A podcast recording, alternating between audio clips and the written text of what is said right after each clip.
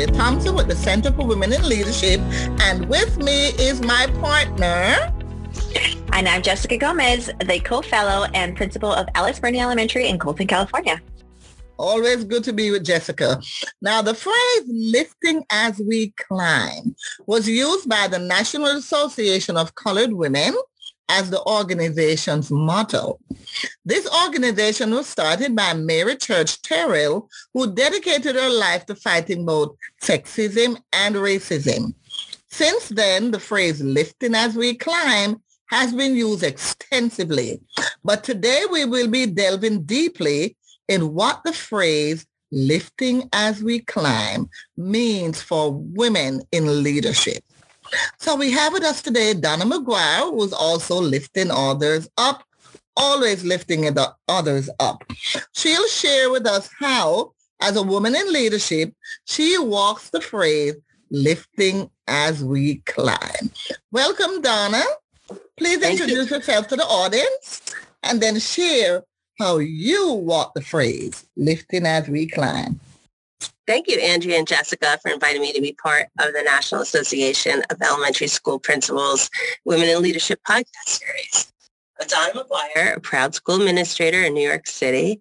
I've been serving the Northern Manhattan community, Washington Heights, as a leader for over fifteen years. And in addition, I am an active member of many professional and educational communities.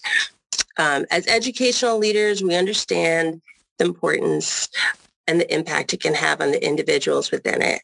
And as we rise, we need to pull others along, and together we have greater success. The first time I met my superintendent, at a meeting, he referred to an African proverb. I never forgot it. He said, if you want to go fast, go alone. And if you want to go far, go together. Our success as women, as school, as school administrators really depends on the success of which everyone in our community experiences. The success of our circle depends on the members' commitments to the group as well. Now, how much we will lift and rise is really based on the process of how we climb together. And like the African proverb, if we help each other along the way, we will all gain greater success at the end. It is important to look out for others through this journey. Encourage them along the way, share the triumphs, help those you've seen having a struggle, and at the end, it will lead to greater reward and satisfaction. Thank you, Donna. And um, it sounds like you're doing some really great work in, in your school site, probably really working hard to lift other teachers and, and just personally uh, from being part of the book study with you, you are doing some amazing things and lifting other women, other women leaders as well. So could you talk to us a little bit more about why it's so important that women lift each other up? Well, what's the power in doing that? Well, women make up a large percentage of educational communities, which I belong, which we all belong, and it's important to help them so they can help others. Um, with women that are educational leaders at the helm, they're helping everyone every day. And quite often, they give it everything they have, Jessica, and it can be a struggle, especially for work-life balance with the family and the household. If we're not careful, it can lead to burnout. It can take a toll on our physical and mental well-being. But can you imagine if we had associations or individuals that help other women? And that old adage, you get out what you put in. Well, the more you put in, the more you get out. What we do for our families and schools, we need to do for ourselves. So it's great to have women to have as a sounding board for emotional, spiritual, or professional advice. And we need to make time for that. You are so right about that, because we really need need each other, which is why Jessica and I keep insisting that we need to have um, sister circles. So, but here's something. It has often been said that women are competitive with each other, and the, that women often feel threatened by each other. I mean, sadly so. What strategies can we as women in leadership put in place to eliminate this? Well, you're right, Andrea. Women can sometimes feel threatened by one another, and it can be a hindrance on so many levels. Fortunately, there's a lot of resources out there on this topic. Bonnie Marcus, she wrote an article for Forbes called The Dark Side of Female Rivalry in the Workplace and What to Do About It. Some salient tips in this article, uh, if you experience this situation, is to detach emotionally, build a power network, find a sponsor or mentor, strengthen your confidence, be a role model, and control your career destiny. It's important to stay true to yourself and stay the course, and don't let that toxic energy or negative vibe consume you. Find your happy place and what gives you the strength and humility to sidestep the female rivalry. And if you see another woman experiencing it or being affected by it, please reach out, be supportive and encouraging. When one person's affected, it can have an impact on the group as a whole. Now, Donna, you, you actually, I want to go back to um, some of the things, some of the, the key points that you made about the, or the Forbes article. So you mentioned that um, some of the things that we can do in order to um, eliminate that female rivalry, right? Detach emotionally from that, um, building a powerful network. And I know that uh, Andrea and I have have really grown in that area over the past few years, really solidifying and um, empowering others to solidify our own networks, but also empowering others to create those networks, because we have really found those to be the most powerful things. And as women, one of the things that is is part of that network is really advocating for one another. It's so important to advocate and and speak on our sisters' behalf uh, when they're not in the room. Um, and so for so many reasons, right? Be, the, one of these being the jealousy, the rivalry.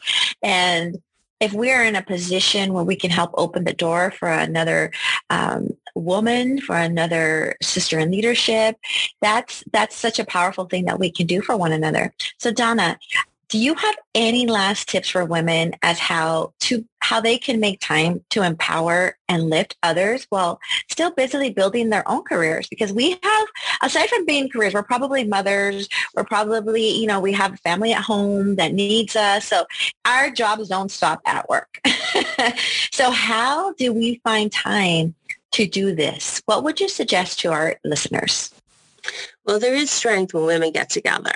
And um, one of the greatest things that happened this year is being part of the Center for Women in Leadership book study. I love it. Um, we empower each other and we become empowered. Synergy creates more synergy, Jessica. Ladies, look for the opportunities and create opportunities to listen to one another, and you will become inspired and be inspiring. Uh, make a conscious decision to do something outside your comfort zone, even if it's a small step, and make time each day to work on that.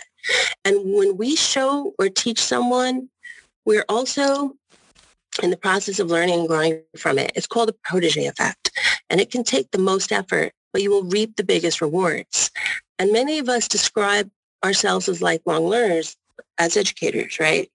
And one way to do this and grow professionally and personally is by sharing and showing someone else something that we're passionate about. When you extend a hand, it will come back twofold. And when you see the positive impact it will have on your social, emotional, and spiritual levels, it will give you the charge to keep going. And so whether it be with another woman or in a small group, the way I mentioned earlier, you know, we need to take time to listen to one another and be open, share your vulnerabilities, and applaud someone else. And when you're there for someone else and you develop that trust and bond, it will come back to you. It sure does. And I know that I have lived this on both ends, on the, on the giving and the receiving end of it.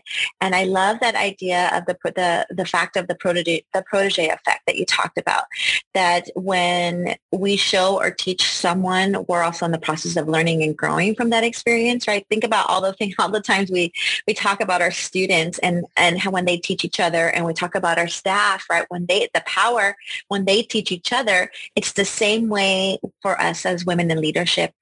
The models that we serve for others, and not being afraid, because oftentimes, I know one of the things that we've heard, and, and Andrea and I, we, we've talked about this, is being, it's, it's sometimes as, as female leaders, we're afraid or we're hesitant to share our gifts and talents because we don't want to come off as arrogant or know-it-all or what are they going to think about me. But no, really, if we have, we need, our job is to share those gifts and talents with all of our women and, and all of those that we come in contact with. And because that is how we create that protege effect, that we, it does take some effort and it takes some energy.